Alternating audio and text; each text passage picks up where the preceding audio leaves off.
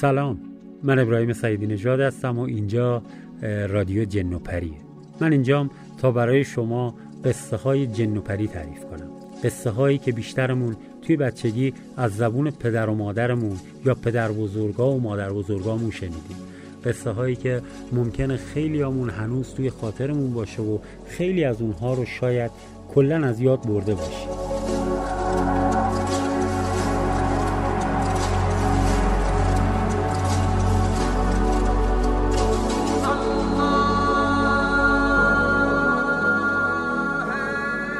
به رادیو جنوپری خوش اومد.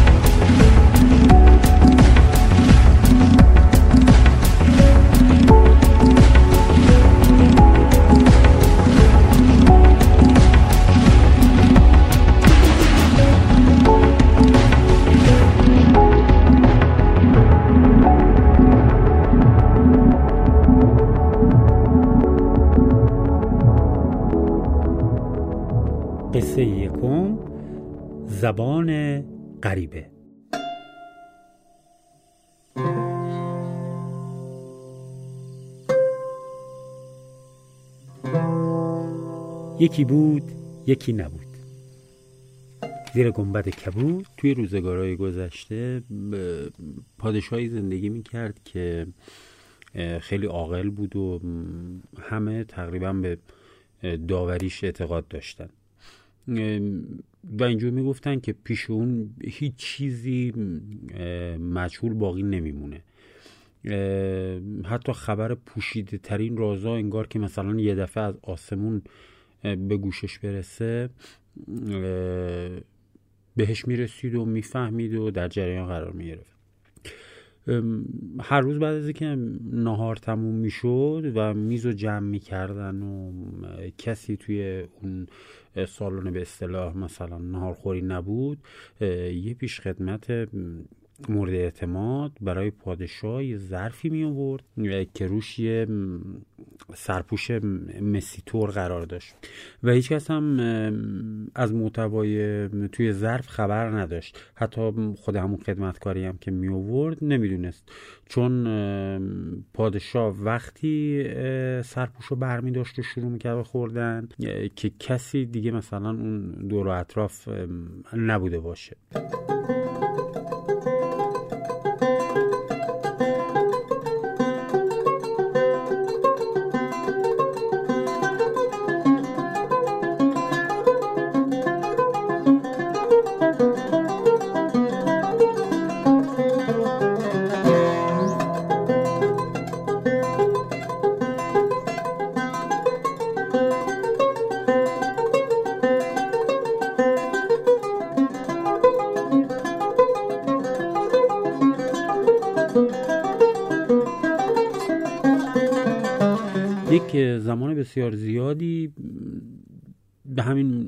ترتیب گذشت. تا اینکه یه روز حس کنجکاوی این خدمتکاره خیلی تحریک شد. جوری که دیگه اصلا نتونست جلوی خودش رو بگیره. وقتی نار تموم شد و ظرفا رو روی میز پادشاه داشت جمع می کرد اونا رو برد به اتاق خودش. درای اتاق رو قفل کرد. بعد سرپوش رو برداشت و با تعجب دید که یه مار سفید دراز و پرپیچ و تاب وسط اون ظرف است. همین که چشمش به مار افتاد وسوسه شد که یه تیکه از اونو بخوره. یه قسمتیشو تیکه کرد و گذاشت توی دهنش. وقتی که اون تکه رو توی دهنش گذاشت یهو زمزمه های عجیب و غریبی به گوشش رسید. در ظرف و گذاشت و رفت بیرون. چیزی که متوجه شد این بود که دو گنجشک داشتن با هم حرف می زدن و چیزی رو که تو جنگل دیده بودن برای همدیگه داشتن تعریف می‌کردن. خدمتکار کم کم فهمید که همون تیکه کوچیکی که از گوشت اون مار خورده بوده بهش این قدرت رو داده که زبون پرنده ها حالا حیوانات رو بفهمه.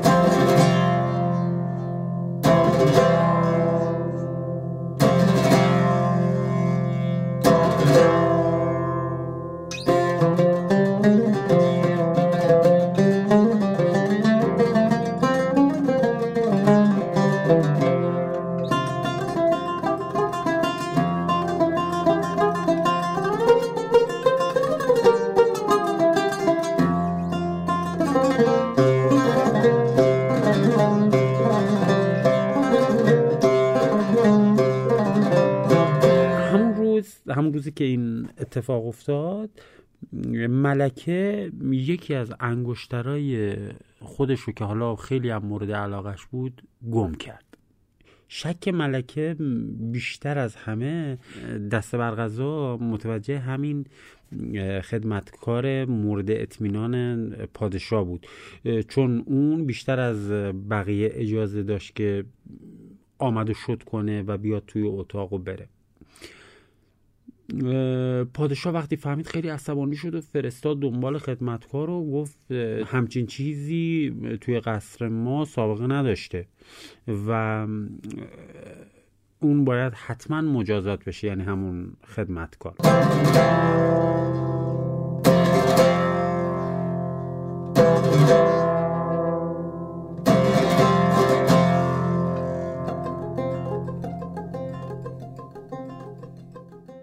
پادشاه خیلی عصبانی بود حالا اون خدمتکارم هر چقدر خواهش کرد و اعتراض کرد و اینها فایده ای نداشت. وقتی که خیلی غمگین بود و فکرش مشغول بود یک لحظه رفت به حیات پشت قصر. و داشت فکر می‌کرد که چجور می‌تونم یک راهی برای اینکه از این مخمسه بیام بیرون پیدا کنم. همون لحظه روی سطح دریاچه که حالا نزدیک اون قصد بود دو تا اردک داشتن شنا می‌کردن. در حالی که حالا داشتن پراشون رو مرتب می‌کردن با منقارهاشون و توی آب به جلو عقب می‌رفتن. داشتن با هم یه زمزمه های آرومی می‌کردن. خدمتکارم چون بی صدا ایستاده بود و داشت نگاه می‌کرد بی هوا حرف اونا رو شنید حرف اونا درباره غذاهای خوبی بود که به دست آورده بودن. یکی از اونا به اون یکی گفت که یه تکی از اون غذایی که خوردم توی دلم سنگینی می‌کنه. فکر کنم همون حلقه که زیر پنجره ملکه بود. من چون عجله کردم به اشتباه اونو خوردم. خدمتکار سریع به خودش اومد و جستی زد و چنگی زد و اردک رو از توی اون آب گرفت و برد به آشپزخونه به آشپز گفت این اردک رو برای شام امشب بکش حسابی چاق شده و مناسبه. آشپزم یه نگاهی کرد گفت آره خیلی خوبه حسابی چاق شده دیگه مجبور نیستم یه همه زحمت بکشم و از اون مراقبت کنم حالا دیگه موقع کشتنشم رسیده بوده. آشپز اردک بیچاره رو کشت و وقتی شکمش رو باز کرد تا پاک کنه حلقه ملکه رو دید. خدمتکار از دیدن حلقه ملکه خیلی خوشحال شد. دیگه می‌تونست با نشون دادن حلقه بیگناهی خودش رو به پادشاه و ملکه ثابت کنه. پادشاه هم که آرزو داشت خدمتکار چون خدمتکار مورد اطمینانش بود بیگناه باشه نه تنها رابطهش رو دوباره با اون خدمتکار برقرار کردم اون رابطه دوستانش رو بلکه بهش قول داد که هر شغل مهمی رو که حالا خودش در دربار بخواد بهش میده. یعنی هر شغلی که خدمتکار بخواد.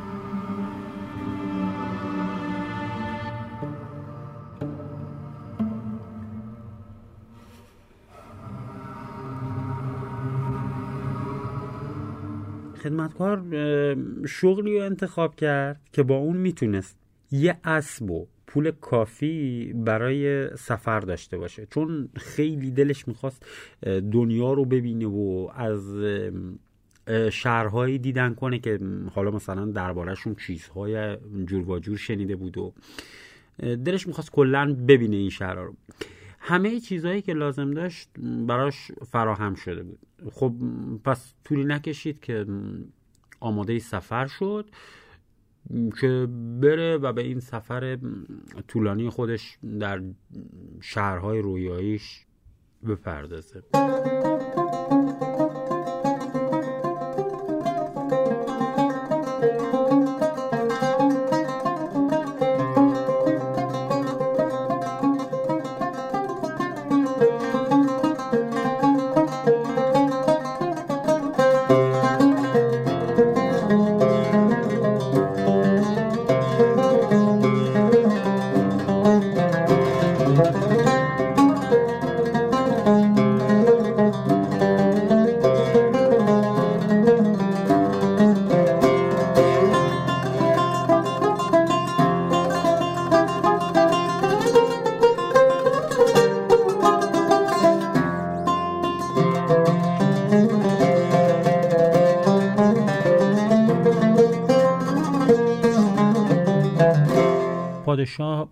طبق قولی که داده بود بهش همه چیزهایی رو که لازم داشت در اختیارش قرار داد و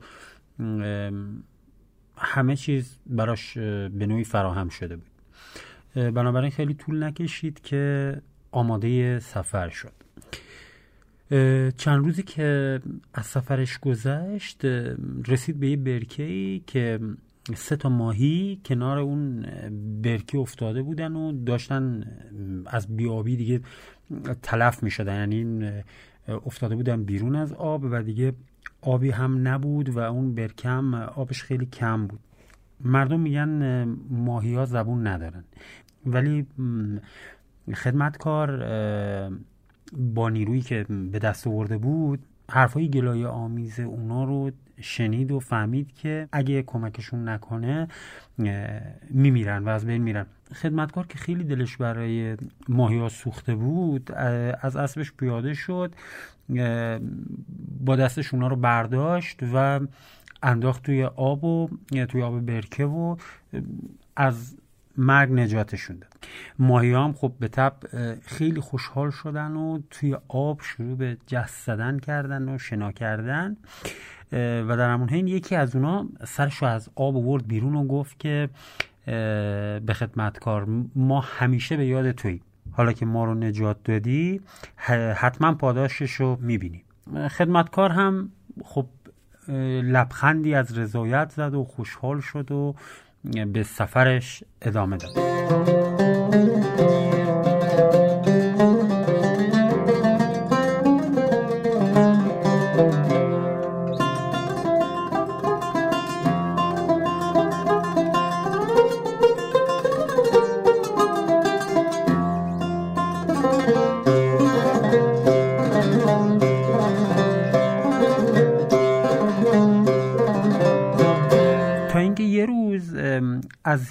پاش صدای وزوزی شنید.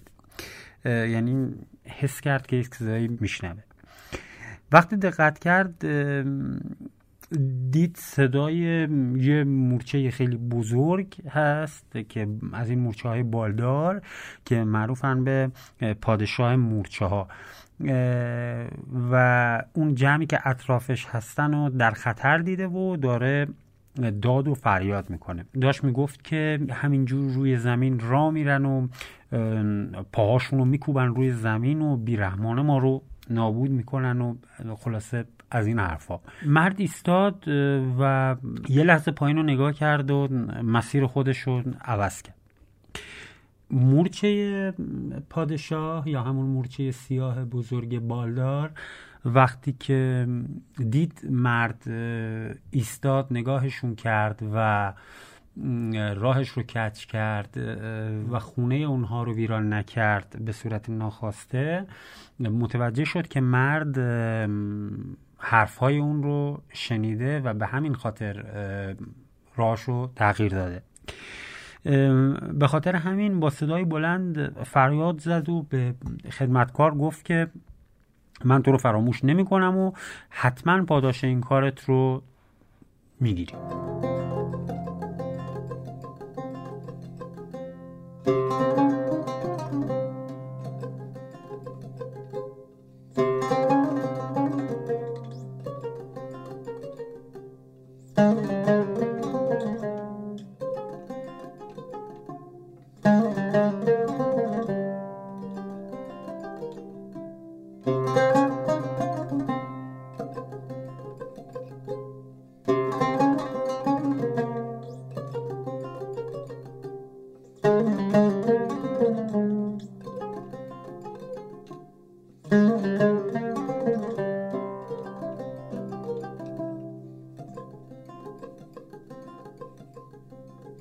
خدمتکار که به نوعی دیگه حالا تبدیل شده بود به پیامرسان پادشاه همینجوری داشت به راهش ادامه می‌داد تا اینکه رسید به یه جنگل. اولین چیزی که توی جنگل دید دو تا کلاق بودن که نشسته بودن روی درختی کنار اون لونه ای که خودشون برای خودشون ساخته بودن. و از حرف زدنشون اون خدمتکار فهمید که یکی پدره و یکی دیگه مادر. خدمتکار صداشون رو شنید که می‌گفتن از این به بعد باید رو پای خودتون بیستید. ما دیگه نمی‌تونیم غذای شما رو فراهم کنیم. دیگه به اندازه کافی رشد کردید و وقتشه که دیگه از اینجا برید. کلاقا اینجوری که داشتن اینا رو می‌گفتن توی لونشون یکی یکی این جوجه های خودشون رو با منقار از توی لونه مینداختن بیرون.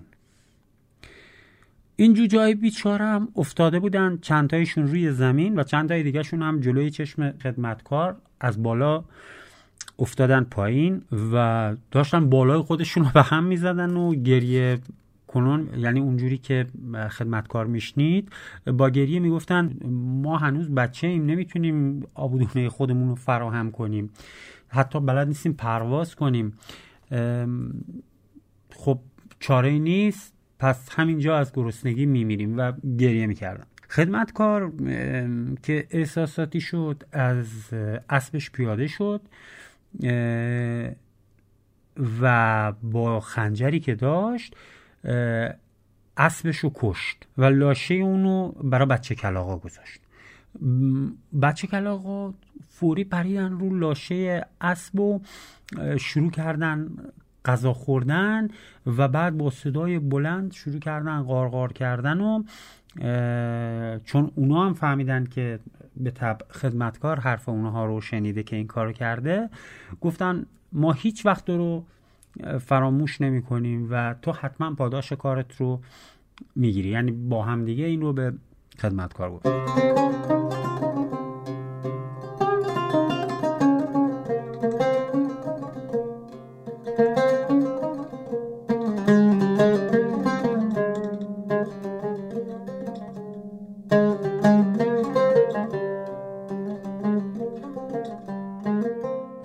خدمتکار که دیگه اسبی نداشت پیاده به راهش ادامه داد و رفت و رفت تا رسید به یک شهر خیلی خیلی بزرگ. یه شهری که کوچه ها و خیابونهاش پر از آدم بود و سر و صداش گوش فلک رو به قولی کر می‌کرد. مخصوصا برای خدمتکار که همیشه توی کاخ بود و هیچ وقت توی فضاهای اینجوری نبود سر و صدا خیلی زیاد بود. یک مردی رو اونجا اولین بار دید که روی اسب نشسته و داره جار می‌زنه که دختر پادشاه یعنی پادشاه اون شهر در انتظار یه مردی هست که با اون ازدواج کنه. و اون مرد باید داوطلب بشه که از عهده یک امتحان خیلی سخت بر بیاد و اگر هم موفق نشد پادشاه گردنش رو می‌زنه. خدمتکار اول نمی‌خواست اصلا زنی با این جلال و شکوه و دختر پادشاه و این شکل و شمایل رو به همسری انتخاب کنه. ولی وقتی چشمش به دختر پادشاه افتاد یک دل نه که صد دل عاشق صورت و زیبایی اون شد چون خیلی زیبا هم بود. پس با خودش تصمیم گرفت گفت که هر کاری این دختر بگه من انجام میدم برای اینکه باهاش ازدواج کنم.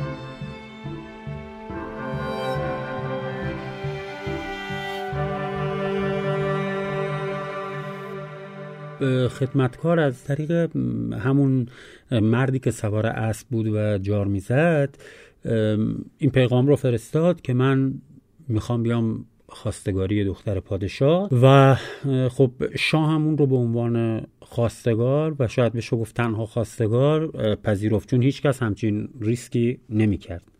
طولی نکشید که خدمتکار سوار یک کشتی شد. تا توی سفر دریایی ببینن چند مرده حلاجه به قوله قدیمی ها.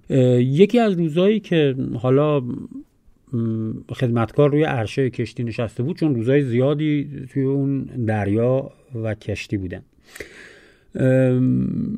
یکی از اون روزایی که خدمتکار روی عرشه کشتی نشسته بود چشمش به یه حلقه طلا افتاد انگار که مثلا یه نفری همینجوری به عمد انداخته بود اونجا جلوی اون که حالا امتحانش کنه یا هر چیزی. خیلی با احتیاط حلقه رو برداشت رفت و داد به پادشاه. اما در نهایت تعجب دید که پادشاه دستور داد که حلقه رو بندازن به دریا. حلقه رو انداختن به دریا و بعد به خدمتکار گفت که خب حالا بپر و از توی دریا اونو بیار برای من. بعدش هم اضافه کرد که اگر نتونی حلقه رو برگردونی ما دیگه تو رو به کشتی بر نمیگردونیم. و حتما تو دیگه توی این دریا و این امواج طوفانی غرق میشی و میمیری. همه کسایی که توی کشتی بودن خب هم نگران بودن و هم میترسیدن از اینکه حالا چه اتفاقی می‌خواد برای این جوانی که به عنوان تنها خواستگار دختر پادشاه اومده بود بیفته. و داشتن کنجکاوانه نگاه می‌کردن که ببینن حالا این چه جواب میده قبول می‌کنه یا که نه. اما در کمال تعجب دیدن که خدمتکار پرید توی آب و شروع کرد به جستجوی حلقه در زیر آب. اما خب هر چقدر تلاش کرد این تلاش بی نتیجه بود و از اونجایی که اون شناگر خوبی بود با تلاش خیلی زیاد خودش رسوند به ساحل. وقتی لبه ساحل ایستاده بود غمگین به امواجی که به ساحل می اومدن و برمیگشتن نگاه می کرد که یک باره چشمش خورد به اون ستا ماهی که جونشون رو نجات داده بود. یکی از اونها یه صدف توی دهنش داشت. اون رو با یکی از این امواج که به سمت خدمتکار می‌رفت رها کرد و صدف رسید به جلوی پای خدمتکار. خب صدف رو برداشت باز کرد و چشمش افتاد به حلقه طلا. خدمتکار خوشحال از این که حلقه رو پیدا کرده حلقه رو از صدف در آورد پرید توی آب شناکنان رسید به کشتی. خب کشیدن بالا اونو و حلقه رو داد به پادشاه. و خب وقتی که به حلقه رو داد انتظار داشت که پادشاه به قولش عمل کنه و با ازدواج اونو دخترش موافقت کنه. دختر پادشاه با این بهونه که خواستگار از خانواده عیون و اشراف نیست با یه لحن تغییرآمیزی گفت قبل از اینکه من تن به این ازدواج بدم این مردی که اومده و به عنوان خواستگار جلو اومده باید یک کار دیگه ای رو هم انجام بده.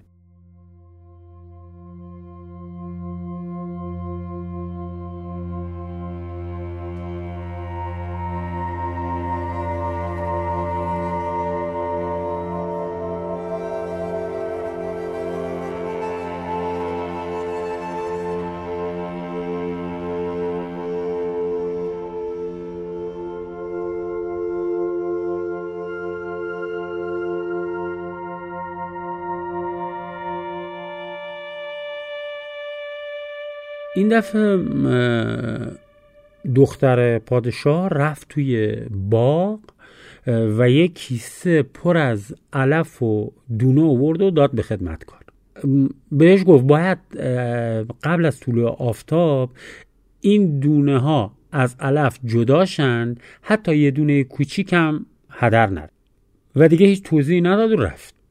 خدمتکار بیچاره با این کار سختی که حالا بهش داده بودن یعنی حجم اون علف ها و دونه هایی که توی اون کیسه بودن خیلی زیاد بود. با این حجم نمی‌دونست که چطور می‌تونه تا قبل از طول آفتاب به نتیجه برسه. و در حقیقت ترس هم داشت چون اگر کار انجام نمی‌داد همونجور که از قبل بهش گفته بودن پادشاه گردنش رو می‌زد. در نتیجه با ناامیدی شروع به جدا کردن علف ها از دونه ها کرد و مدام به فکر مردن بود چون می‌دونست که این کار تمام نمیشه. ولی درست وقتی که اولین تشعشعهای آفتاب توی آسمون و باغ پیدا شد دید که چند کیسه پر از دونه کنارش هست و حتی یه دونه هم هدر نرفته یا بین علف ها باقی نمونده. و توی همون لحظه پادشاه مورچه ها همون مورچه سیاهی که مورچه سیاه بالداری که خدمتکار صداشو شنید و پاش رو روی خونه اونها نگذاشت جلوی پای خدمتکار پیدا شد با هزاران مورچه دیگه که همراهش بودن و به خدمتکار گفت که ما از روی حق شناسی به کمک تو اومدیم این دونه ها رو جمع کردیم توی این مدتی که تو توی فکر بودی و حواست نبود و توی این کیسه ها گذاشتیم. تا تو از اتفاقی که منتظرت بود نجات پیدا کنی و به خواست خودت برسی. وقتی آفتاب طلوع کرد دختر پادشاه اومد تو باغ و با تعجب دید که این مرد همه اون کاری رو که به عهدهش گذاشته بودن بدون کم و کاس انجام داده و اونجا نشسته و دیگه هیچ حرفی باقی نمیمونه. با وجود این هنوز اون غروری که داشت اجازه بهش نمی‌داد که قبول کنه این ازدواج رو. برای همین هم گفت که درسته که حالا تو دو تا کار رو مثلا به انجام رسون یعنی حلقه و همین جدا کردن دونه ها از علف. این رو درست انجام دادی ولی من هنوز انتظار دارم که یه کار دیگه هم انجام بدی. اگه بتونی از درخت زندگی یه سیب برا من بیاری من بدون معطلی همسر تو میشم. و این خدمتکار بیچاره که حتی نمی‌دونست این درختی که حرفش هست اصلا چیه و کجا در میاد بدون اینکه حرفی بزنه تصمیم گرفت تلاش کنه و این درخت رو پیدا کنه و یه سیب از این درخت برای دختر پادشاه بیاره. و میگم یکی از مهمترین دلایلی هم که این کارو می‌کرد جدای از این که اگر انجام نمی‌داد خب میمرد. این بود که دختر پادشاه بسیار زیبا بود و مرد به شدت دلبسته اون شده بود.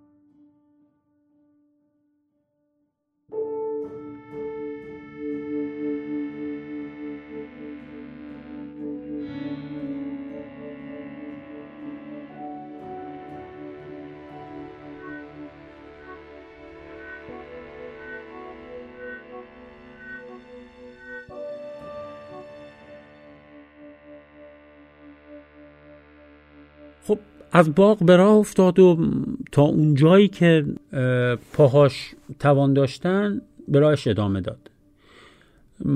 اما خب دیگه عواست راه کم کم امیدش رو از دست داد و روزها و شبها راه دراز رو همین جوری بی نتیجه و توی ناامیدی طی می‌کرد. توی همین ناامیدی از سه کشور گذشت. و همچین درختی رو ندید و پیدا نکرد. تا اینکه رسید به یه جنگلی که دیگه واقعا خستگی توانش رو از بین برده بود و مجبور شد که بیفته کف اون جنگل تا استراحتی کنه. بعد از کمی که استراحت کرد آروم خودش رو کشید و زیر یه درختی که اونجا بود نشست تا یه کمی حالا حال و هواش عوض شه. یه دفعه از روی شاخه درخت صدای چند تا پرنده رو شنید و همون موقع یک سیب طلایی رنگ خیلی خوشبو از بالا افتاد توی بغلش. یک باره سه تا کلاق کوچیک رو دید که پرواز کردن و اومدن روی پاهای اون نشستن و گفتن ما همون ستا پرنده هستیم که وقتی خیلی کوچیک بودیم تو از گرسنگی نجاتمون دادی. ما وقتی بزرگتر شدیم و یاد گرفتیم پرواز کنیم و به سرزمین های دور رفتیم شنیدیم که تو دنبال یه سیب طلایی هستی. ما هم رفتیم از دریاها گذشتیم و به انتهای جهان رسیدیم و اونجا درخت زندگی رو پیدا کردیم. این سیب از اون درخت برای تو آوردیم. خدمتکار که دیگه از شادی سر از پا نمیشناخت خستگی رو فراموش کرد و به سرعت برگشت و سیب طلایی رو جلوی شاهزاده زیبا گذاشت. همین دختر پادشاه. دختر چقدر فکر کرد دیگه بهانه ای نداشت که با این ازدواج و سرسختی این مرد مخالفت کنه. اون سیب و دو نیم کرد و هر کدومشون یک نیمش رو خوردن. یعنی یک نیمه رو دختر پادشاه یک نیمه رو هم مرد خدمتکار. و بعد از خوردن سیب دل دختر پادشاه نرم و سرشار از عشق شد. به همین مرد خدمتکار.